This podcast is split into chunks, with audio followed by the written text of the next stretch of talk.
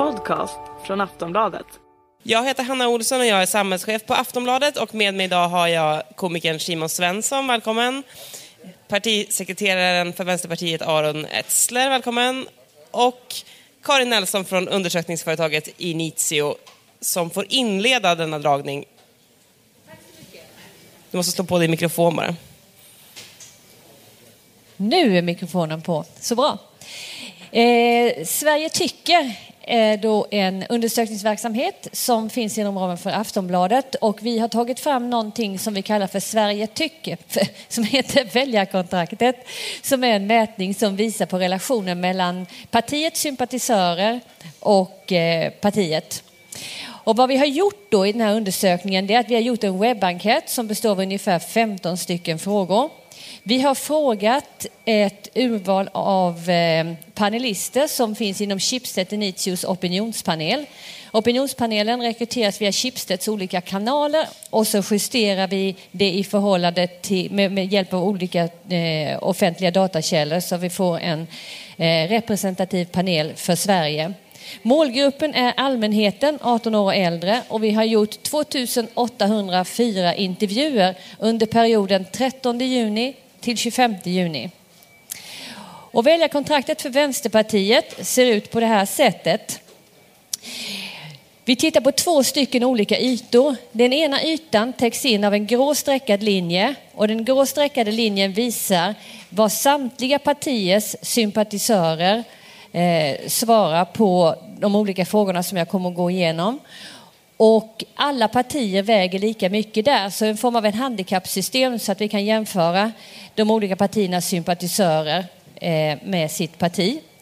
Den röda linjen eh, är alltså vad Vänsterpartiets sympatisörer svarar på frågorna. Och som ni ser så är den röda ytan större än den grå, vilket då visar att Vänsterpartiet har ett, har ett eh, starkt kontrakt med sina sympatisörer. Om vi börjar överst i modellen så ser vi andelen övertygade anhängare som är något högre hos Vänsterpartiet än bland andra partier.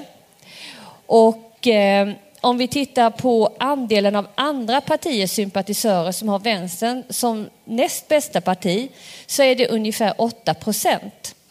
Om vi tittar på United Minds väljarbarometer som presenterades häromdagen så fick vänstern 7,5 procent och lägger vi till de 8 procenten som är den möjliga andelen som vänstern kan ta så har Vänsterpartiet ett tak på 15,5 procent. Förtroendet för Jonas Sjöstedt är, eh, är ungefär som snittet och, den, och partiernas eh, eh, eh Sympatisörernas upplevda kunskap om partiets politik är också hög, något, något högre än partierna i snitt. Samfällt i den här mätningen så är det som så att eh, oppositionspartierna eh, tror på i mycket högre utsträckning på framgång i kommande riksdagsval i förhållande till riksdagsvalet 2010 än vad Alliansens väljare gör. Och det här är ju en viktig eh, siffra att ta med sig in i en valrörelse när det gäller förmågan att mobilisera bland, eh, bland sina sympatisörer. De samhällsfrågor som intresserar väljarna i Sverige mest i den här mätningen, och detta är alltså samtliga tillfrågade, det är utbildning, skola 31 procent, sysselsättning och jobb 27 procent, social och välfärdsfrågor 25 procent. Och vård och omsorg 24 procent. Om vi tittar på vilka samhällsfrågor som intresserar vänsterpartisterna mest idag, då är det som ni ser social och välfärdsfrågor 61 procent. En väldigt klar eh, och tydlig fråga som intresserar vänsterpartisterna. Följt av utbildning och skola 31 procent, 31 procent bland, bland eh, samtliga eh, deltagare i undersökningen. Jämställdhet 31 procent. Bland alla tillfrågade så är det 16 procent och när det gäller miljö så är det den fjärde viktigaste frågan för vänsterpartisterna med 29 procent. Alla tillfrågade är det 20 procent. Precis utanför listan så hamnar frågor som antirasism och vård och omsorg med ungefär lika hög andel. Då lämnar jag över till dig Hanna. Tack så mycket. Då vill jag fråga Vänsterpartiets partisekreterare Aron Etzler, vad reagerar du på i de här siffrorna? Du får slå på din mikrofon också. Ser de likadana ut? Hallå, hallå. Nu hörs det. Eh, jag reagerar väl på att eh, välfärdsfrågorna är viktiga för vänsterpartister. Det visste vi ju. Och vi vet ju också att det är viktigt för väljare generellt. Vi har drivit de frågorna väldigt mycket till den grad att andra partier anpassar sig till oss. Så det är klart att man blir glad då när vi ser att det stämmer överens med vad våra väljare tycker. För vi vet ju att många människor bryr sig om de här frågorna. Simon Svensson, vad tycker du kännetecknar en vänsterpartist idag? Ja, det, det, det tycker jag är lite svårt eh, att säga. Det var, det var mycket lättare förr i tiden. De var, liksom gladare och hjärtliga. Men nu är de lite hånfulla och, självsäkra på ett sätt som jag inte har känt igen. Men det är för att de tror att de kommer vinna eller kommer gå bra för dem i valet. Så att säga. Och det tror jag är lite, man ska inte ha så höga förhoppningar.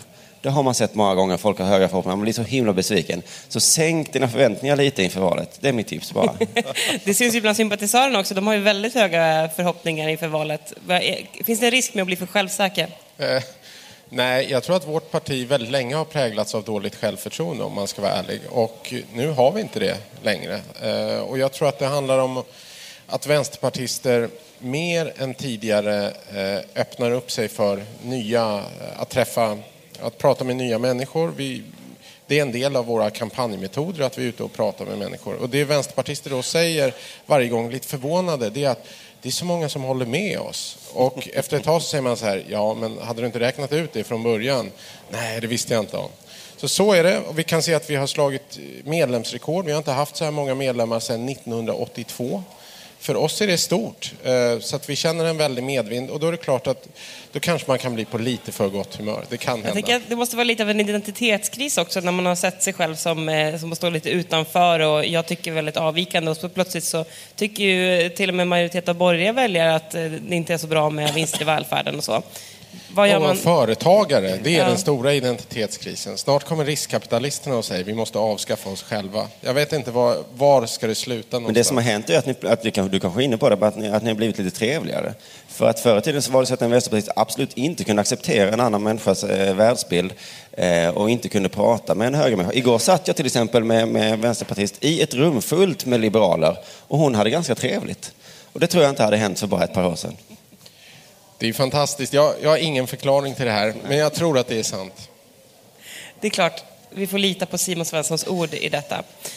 Um, men varifrån eh, hämtar ni era väljare? Ni säger att ni pratar med, med nya grupper och så. Vilka är det framförallt som börjar vända sig till er, eller som ni siktar in er på?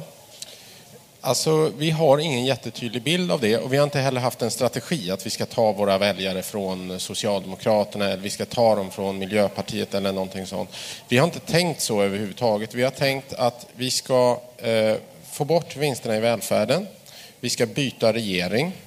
Eh, vi ska få ett val som handlar om värderingar. Det började vi prata om för två år sedan. Jag blev väldigt glad när jag såg det som en rubrik i DN för tre dagar sedan. Valet kommer att handla om värderingar, för det är det vi har kämpat för. Och sen så vill vi växa som parti. Det är våra...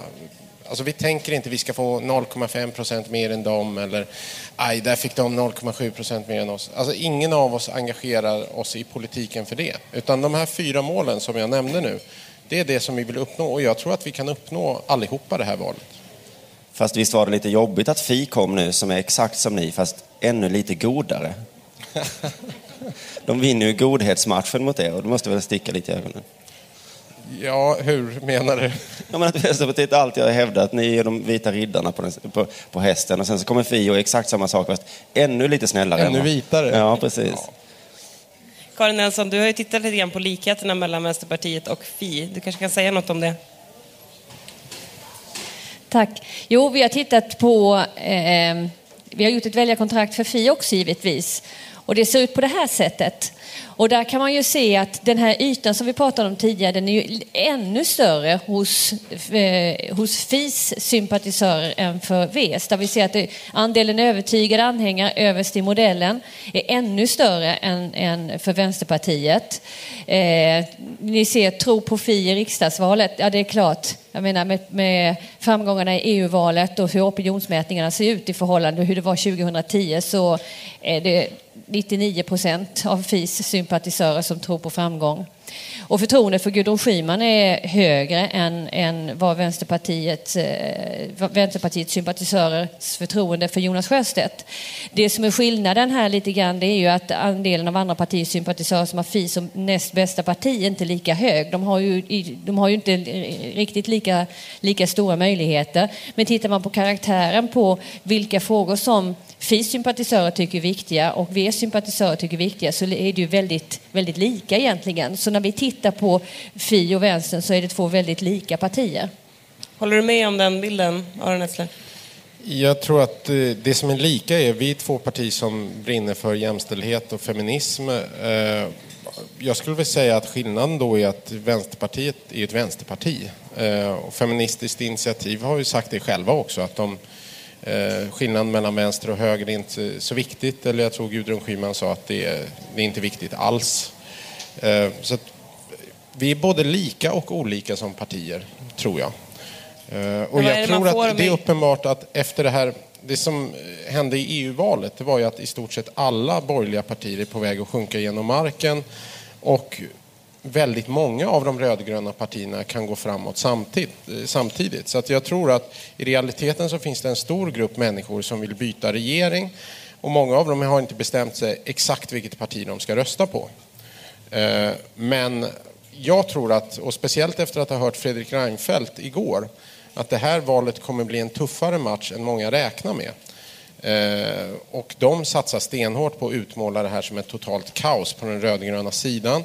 Det är troligt att en stor del av valet då handlar om vilka partier kan regera, hur ska de samarbeta och sådana saker. Skulle du vilja beskriva det då? Om, om han säger kaos, vad säger du? Ja, men det är klart att han säger det. Det tycker ju de alltid. Det, det har varit hans, jag har skrivit en bok om Fredrik Reinfeldt. Det här har varit hans argumentation sedan 2006. Men vilket ord använder du då när du beskriver kaoset? Ja, jag skulle säga att det är ganska normalt att rödgröna normalt. partier regerar ihop. Vi regerar i 85 kommuner i Sverige nio landsting. Inget av dem har sjunkit genom marken. Det är landsting och kommuner med goda resultat. Ja, vi, någon gjorde en uträkning att den sammanlagda budgeten som Vänsterpartiet är med och styr över är 310 miljarder kronor. Det är större än Volvo-koncernen. Ja. Och man får inte den typen av förtroende om man står för kaos. Så enkelt är det. Ni har ju lyft fram det här i, i flera omgångar, att ni eh, kan ta ansvar och, eh, och så eh, under valrörelsen, har jag märkt. Eh, är det det som är skillnaden, den stora skillnaden mellan er och Fi? Är det det som är skillnaden, att ni har eh, en längre tradition och eh, mer ordning på er helt enkelt? De är vuxna och Fi är tonåringarna. Jag, jag vill inte uttala mig om andra partier faktiskt. Det jag kan säga är att för oss så har det varit en resa som har varit viktig. Vi har sett att det här har varit vår största svaghet när man frågar folk vad tycker ni om Vänsterpartiet så säger de jo men vi gillar den här politiken men vi tror inte att de kan genomföra den. Så att för oss har det varit en jättestor utmaning. Så tror jag det är när vi har tittat på andra vänsterpartiers siffror i Europa så är det exakt samma utmaning som de har. Så att jag tror inte på att bygga ett parti med en alternativ politik till den borgerliga politiken som säger att eh, ja, men det spelar inte så stor roll och vi behöver inte ha en budget. Det är ju den debatt vi har haft inom Vänsterpartiet. Och därför så tror jag också att vi kan se att det här ökade stödet för oss och en ökad potential, du sa 15,5 procent. Det är ganska logiskt därför att när vi ser, när folk känner att Vänsterpartiet, de kan man också rösta på för att få någonting gjort. Då ökar vår möjlighet att få väljare. Ja, vi får väl se. Om, ni har väl inte varit i, suttit haft eh, i regering och sådär? Mm. Så ni har ju, det är ju världens bästa sits för er att kunna säga vad som helst. Vi får se hur det blir sen om ni får sitta i regering. Då måste man börja kompromissa och då är det inte så kul längre. Då slutar de rösta på dig. Det vet du va? Nej, det, det, tror jag faktiskt inte. Vi kan ju se nu från våra två, vi styr ju två av Sveriges största städer, Malmö och Göteborg. Och vi ser ut att gå framåt väldigt starkt i dem, allra mest i Göteborg men också i Malmö. Och det är ställen där vi har legat ganska sådär, ganska jämnt tidigare. Och nu har vi både styrt och kan öka. Och det tror jag, i längden så är det ju ändå det man vill göra. Vi finns ju här för att vi vill påverka och göra Sverige rättvisare. Det kan man inte göra enbart från en oppositionsposition. Det, kan vara, det har sina fördelar att sitta i opposition. Man måste också kunna styra. I längden annars så får man liksom undvika att hamna i majoritet. Det blir ett slags teaterspel också inför väljarna. Ja, vi vill ha din röst, men vi vill inte sitta i regering. Det, alltså det, Det är inte hållbart i längden. Men nu vill ni sitta i regering. Ja, så är det. Du, eh, som du säger så har du skrivit en bok om Fredrik Reinfeldt och du har verkat lite smått besatt av honom under några år. Vad, Absolut. Vad, vad tycker du om hans form igår? Om du försöker nu inte vara Vänsterpartiets partisekreterare. Jag är alltid Vänsterpartiets partisekreterare. Nej, men sanningen är att jag tyckte han gjorde ett bra tal. Eh, Jag har sett väldigt skilda kommentarer, men han älskar ju att häckla sina motståndare. Så är det. Så var det förra året också. Han höll ett jättetråkigt tal ända tills han började tala om de rödgröna.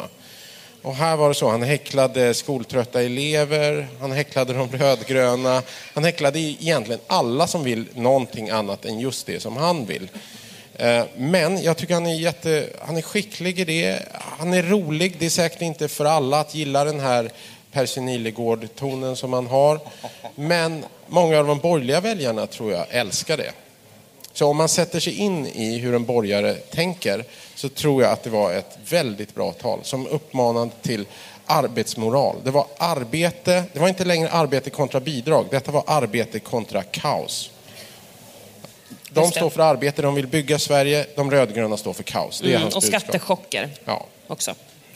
Ehm, och under talet så hände det en väldigt överraskande sak när ehm, Femen försökte storma scenen där. En av dem som var med där står som nummer fyra på Miljöpartiets riksdagslista i Skåne läns västra. Hur ser du på en sån här aktion och att det kopplas till ett parti så här? Jag har faktiskt inte tänkt på det. Det beror väl på aktionens innehåll. Det beror på, vad ska man säga, dess legitimitet. Ehm, jag har inte tänkt på det i det här fallet. Jag visste inte om det. Nej. Det var lite off topic. Men jag älskar att Vänsterpartiet ska få stå till svars för det. Det hörde jag i morse på P1 Morgon också, att Jonas Sjöstedt fick också stå till svars för, för eh, sådana här ak- aktivister. Det kvittar om de var med i Vänsterpartiet eller inte, det, är deras fel ändå. Nej, men jag tänker att det kan smutsa ner eh, de rödgröna möjligen i längden. Men det är en annan fråga. Vi går över till att prata om era viktigaste frågor. Det är ju tydligt att det är sociala välfärdsfrågor som är totaldominerande bland de som redan är era sympatisörer. Men bland de som kan tänka sig att rösta på er så är eh, vårdfrågan, vård och omsorg, eh, väldigt viktig. Hur, satt, hur möter ni det? Jag tror att för de flesta så är inte det här frågor som är i exakt en kategori eller en annan. Många människor tänker nog vård, välfärd, det kan vara samma fråga. Eh, och jag tror att vi har lyckats väldigt väl. Det, det vi kan se nu är att för två år sedan, då sa journalister till mig vinster i välfärden, det kommer aldrig bli en valfråga. Nu ser vi att det är en valfråga. Nu ser vi att vi har drivit det här ända hem. Och det känns väldigt skönt att stå i en valrörelse där man faktiskt kan avgöra den här frågan. Det är ganska sällan, många val handlar om tio frågor samtidigt. Det är ganska sällan man kan säga, ja men du kan avgöra den här frågan. Och du gör det genom att rösta på Vänsterpartiet. Eh, så det är en extremt enkel sak att kommunicera. Och vården är en av de absolut viktigaste frågorna. Det är bland de största misslyckandena också för den här regeringen. Att den marknadsdrivna modell som de har, den, den ger inte människor trygghet på det sätt som behövs. Så vi måste ändra på det här och vi är det partiet som kan åstadkomma det. Men hur ska det komma igenom de här sista veckorna inför valet när allt kommer handla om regeringsduglighet? Ja, det handlar ju om regeringsduglighet, men vi har ju kopplat frågan om vinsterna i välfärden till regeringsfrågan. Det tror jag gör att folk förstår att vi kommer att driva det här och att vi kommer kunna sitta i en regering. Vi kan kompromissa och prata om alla möjliga saker, men vad gäller vinsterna i välfärden så ska man förstå att lägger man sin röst på Vänsterpartiet, då får det en tydlig effekt. Och det tror jag har gått fram. Det är därför som vi också får betydligt fler väljare än tidigare. Förutom det att ni verkligen inte kan regera. Ni kan ju inte det. Det blir ju kaos. Ni har aldrig gjort det förut. Ni har ingen aning om vad man gör. Vilken antagonist du är, Simon Svensson. Det är, det är underbart. Men Simon här är ju Fredrik Reinfeldt, Ja. fast i en lite roligare Ja, version. men Reinfeldt har kommer ju sagt till mig att ni inte kan och ni har aldrig gjort det. Ibland gör jag saker som jag aldrig gjort. Det blir inte så bra första gången. Men visst, nästa mandatperiod kanske. Vet du vad? Vi har den kommun i Sverige som har lägst andel privatiseringar och den mest välskötta ekonomin. Och Den heter Fagersta. Vänsterpartiet har egen majoritet där sedan mer än tio år tillbaka. Ja, ja. Det får man nog säga att kunna regera. Du ni, kan driva, ni kan driva kommun. Det är en lite annan sak, det vet både du och jag. Men Känner du till Göteborg? Har du... Göteborg, lilla Sverige. Har vi några göteborgare här? Nej, nu ska vi inte göra det. Vad tänkte jag säga? Jo, eh, det kommer väl bli tuffa förhandlingar då, kan man tänka sig. Om ni tänker sätta ner foten i, i vinstfrågan. Ja, alltså jag tror vår erfarenhet från dessa kommuner och landsting, det är väl att vänsterpartister är bra på att förhandla. Vi blir inte överkörda. Vi är ett parti som eh, har goda idéer. Vi kan ju se nu att vi redan har påverkat det som troligen är nästa regering genom att Socialdemokraterna, framförallt, men också andra partier, tar förslag direkt ifrån oss. När de lanserade den här bankskatten för några dagar sedan, då var det ett förslag som vi eh, utarbetade ungefär för ett år sedan. Och när de började prata om sänkt skatt för pensionärerna så var det någonting som vi släppte i samband med eh, första maj i år. Så att vi levererar just nu, vi är den kungliga hovleverantören av idéer till socialdemokrater och andra rödgröna partier. Det är, det är en väldigt bra position och det är den positionen Vänsterpartiet ska ha. Ni kanske ska vara en tankesmedja istället för ett parti. där. Det, det ska vi absolut ha. Jag, jag vet inte vilka de här människorna är. Nej, det, det finns inga inte. vänsterpartister här, Nej. det kan jag inte tänka mig. Men de väldigt många applåderar spontant vid detta. Det är väldigt många moderater som hänger sig kvar idag tror jag också. Ja. Absolut. Eh, men är det någon som vill säga något mer? Har ni något mer på hjärtat? Ja, nu fick du en applåd, nu blev du sugen va? Ja, Ja. absolut. Jag, jag tror att det kommer gå bra. Jag tror att det kommer bli tuffare än folk tror. Och jag tror att de som liksom har begravt Fredrik Reinfeldt eh, misstar sig lite grann. Man ska aldrig underskatta Fredrik Reinfeldt. Samtidigt så tror jag att vi har jättestora möjligheter att göra ett bra val. Och det absolut viktigaste är att vi har en möjlighet att ändra på Sverige det här valet. Alltså vill vi så kan vi välja en regering som ser till att vi blir ett land som byggs på solidaritet och omtanke istället för girighet. Och det tror jag är i grund och botten med alla de här matriserna, bryr dig om skola och välfärd och så vidare, så är det det som många människor vill ha. Och det är det som vi siktar på. Så att när han ställer jobb mot eh, bidrag så ställer du girighet mot omtanke. Ja, så är det ju. Därför frågan är, vad är det som ska styra samhället? Är det i grund och botten någon slags De kvartals... snälla eller de onda? Det är så enkelt valet är. Är det de snälla eller de onda? Nej, det är inte så. De är inte onda. De är bara giriga. Ja, ja. Då vill jag tacka Aron Etzler, partisekreterare för Vänsterpartiet. Jag vill tacka Karin Nelson från undersökningsföretaget Initio och Simon Svensson, komiker. Jag heter Hanna Olsson och jag är samhällschef på Aftonbladet. Tack för att ni ville lyssna. Tack.